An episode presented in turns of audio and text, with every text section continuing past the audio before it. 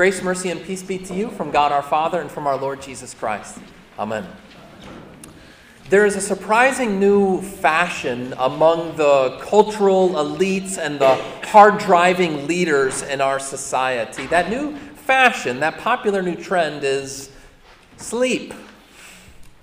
You hear it from all different corners of society now. Arianna Huffington, she's the journalist and web mogul. She wrote this book that came out a year or so ago called The Sleep Revolution. And Jeff Bezos, the billionaire guy in charge of Amazon, probably in charge of half the world now, he says that he has to have eight hours of sleep a night, which, I mean, that's not that big of a deal for most of us, right? But for a guy like that to say, I need my eight hours, you think, okay. And Another guy by the name of Michael Hyatt, a leadership expert, he says a day doesn't pass where he doesn't take a nap.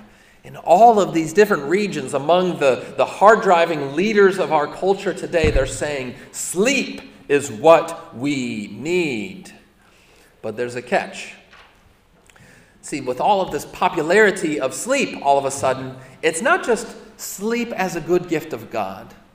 It's not sleep as an opportunity to recognize that we are finite, limited creatures, and sometimes we've just got to say, you know what? I've done all I can do. I need to rest. No, it's sleep as a secret to achieving more. It's become a $32 billion a year industry to maximize, or as people nowadays say, to hack your sleep so that in the midst of all of your naps and all of your resting, you might become more productive. Uh, an essayist by the name of Eve Fairbanks, she says, We want to sleep more now, not because we value sleep more on its own terms, but because we are so fixated on productivity. I mean, you think about even a nap, we have to call it a power nap. That's the culture that we live in. That's the contagion that infects our society.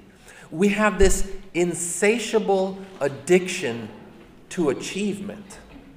And I don't know what could emphasize it more than the fact that even when we talk about sleep, it has to be in the context of being more productive. This addiction to achievement just keeps us going and going and going. And it doesn't even matter, matter whether or not you happen to be employed right now. You might be retired and still think, you know what, for this to be a successful day, I've got to check off a lot of my to do list, right? I've got to get those boxes checked. I've got to get out there. I've got to be busy to show the world, if not myself, I matter. With that anxious addiction to achievement. But in today's gospel, we have the antidote to that addiction. Now, in that story that we heard, the gospel story that we heard, there's a lot that's impressive about it. For one thing, I mean, if you were running cable news today, you might start with, boom, controversy between Jesus and his cousin, John the Baptist. Will he be baptized or not? So you've got the controversy there. Then, when he finally submits to it, consents to it, you've got the heavens opening up, and there is the Holy Spirit coming down like a dove. There's so much that's fascinating and compelling about this story. But for me, the thing that might be the most impressive of all is when it happens. I don't mean the time of day or the time of year, but when it happens in Jesus' own life. He's about 30 years old when he's baptized. And this is kind of his coming out party, right? But isn't it interesting to notice, to this point, at least as far as the Gospels record it, Jesus hasn't achieved anything that's especially remarkable. He was born, we know all about that, right? We made a big deal about that at Christmas. People were trying to kill him. That wasn't really anything that he did per se, but that's still interesting. We, he received the Magi, got some gifts. Last week we heard about when he was 12, he went to the temple, got lost. It was a big to do with his parents. Other than that, we don't really have any record of him doing anything especially remarkable or impressive to this point. And even here, at his coming out party, at his inauguration at the Jordan River, there's a lot about this that doesn't look like it's especially impressive. Again, here Jesus comes and he confounds his cousin John the Baptist. He gets down into the river, and why is he being baptized at all? This is Jesus, supposedly the sinless Son of God. Now he's in there swimming with sinners. What is going on here? This isn't exactly a resume builder for the would be Christ and King of all creation. But then that voice booms out, spoken over Jesus there the heavens are open, the Holy Spirit comes down. Then the voice of God the Father who says, This is my beloved Son, with whom I am well pleased. Let's park there for just a second.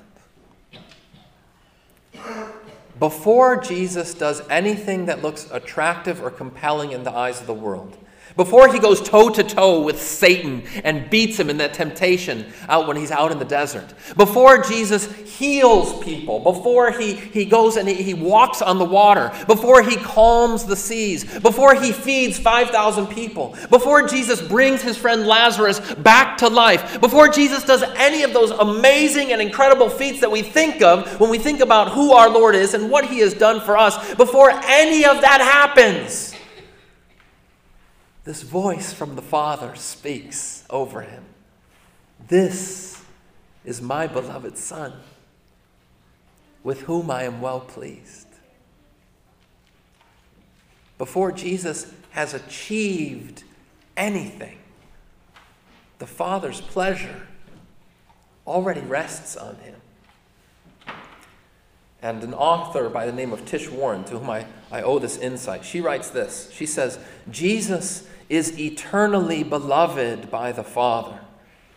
His every activity unfurls from his identity as the beloved. He loved others, healed others, preached, taught, rebuked, and redeemed, not in order to gain the Father's approval, but out of his rooted certainty in the Father's love. Out of his rooted certainty in the Father's love. Jesus is the beloved before anything else happens. And the same is true for you and for me.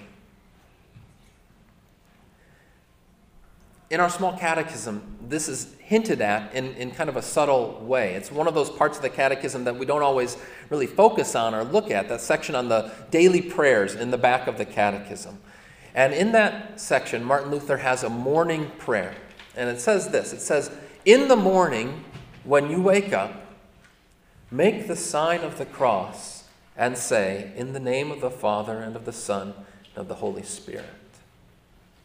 Now, here's what's interesting about this Let's step back and just think for a second as Luther is imagining it, as he writes that. What's happening? You wake up in the morning and what are you like? All bright eyed and bushy tailed? Or you got bedhead, bad breath, bedraggled, right? You're still not quite awake. You know that moment when you first wake up and you're like, where am I and what is happening? Now, some of you, some of you wake up with a smile on your face and you're like, I'm just glad that I'm alive for another day, and that's awesome. But even for those of you who, who are morning people, for each and every one of us, when we first wake up in the morning, let's be honest, we're not our best selves, right? You're terrified at the thought that you're going to have to meet or greet anybody, maybe even your spouse, before you're able to take a shower and get a cup of coffee, right? But in that moment, Luther says, that's when you need to make that sign of the cross and speak that name of the triune God. Why? Because in that moment, before you have done anything, when you are not your best self, that especially is when you need to remember that you are beloved. That you have been claimed by the triune name of God who has set it upon you. To remember in that moment that you belong to Father, Son, and Holy Spirit. And of course, Luther is also um, gesturing at or recalling the gift of holy baptism. That time and place when God laid claim on you, even as it was that time when he made that unqualified affirmation of his son Jesus. Before, for many of us, before we could even talk or walk or do anything of consequence other than be cute, we were baptized. We were beloved. See, this is the significance, especially of infant baptism. Now, I realize not all of us were baptized as infants. Perhaps some of us haven't even bap- been baptized yet. But I say this a lot. Every baptism is ultimately an infant baptism. Every baptism is an infant baptism. By which I mean, every single one of us, whenever we come to the font or are brought to the font, uh, to those holy waters, in that time and in that moment, we come with empty hands, offering nothing to God and receiving everything from Him. God takes us when we can't do anything but you know, mess ourselves and make a lot of noise. And God says, You are beloved by me. He spoke over you at your baptism, even as He spoke over Jesus at His. This is my beloved Son. This is my beloved daughter, with whom I am well pleased. And don't lose sight of that second part of it. With whom I am well pleased, not with whom I put up with, right? Not with whom, you know, I kind of like because I've forgiven them. With whom I delight. God doesn't just love you, He likes you. See? He actually enjoys you, delights in your presence. You are beloved before anything else. And that wasn't just a moment sort of at the beginning of your Christian life. You say, okay, grace got me in the door. God's love first got me into the church and into the, the company of Christ. But now, day by day, I got to kind of earn my keep. Okay? I got to show I'm worth it, that He made a good decision in bringing me into the kingdom of God. No. You were beloved before you could do a single thing, and God laid claim of you. And each and every day, when you wake up with those crusties in your eyes and with the bedhead and bedraggled and, and wondering, what am I going to do today? You are beloved before you accomplish anything of consequence. Each and every day. And you are beloved after you make a miserable mess of the day or when you didn't get a single box checked on your to do list. Still, you are beloved before and after when you are stumbling and bumbling through your day and making a mess of things and thinking, Lord, Lord, how can you still love me? I keep going back to the same thing. I'm still struggling with these same sins. Am I still your beloved? And he says, Oh, this is my beloved child with whom I am well pleased.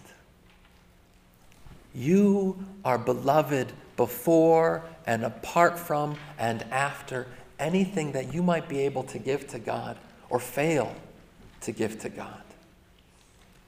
You're His. Now, I don't know about you, but I tend to forget this a fair bit. Like every day, basically. This is why we have to have worship at least every Sunday, right? So that we can be continually reminded of this. But this is so easily, this reality so easily seeps out of our souls and out of our conscious awareness, our, our belovedness by God. And immediately we can lapse back into that addiction to achievement and try to uh, acquire some kind of self made belovedness before God. In light of that, and for my own sake and also for yours, I want to give you a little prescription. And I hesitate to do this. I hesitate to do this. But I'm, I'm going to give you a little prescription here. I am a doctor, after all.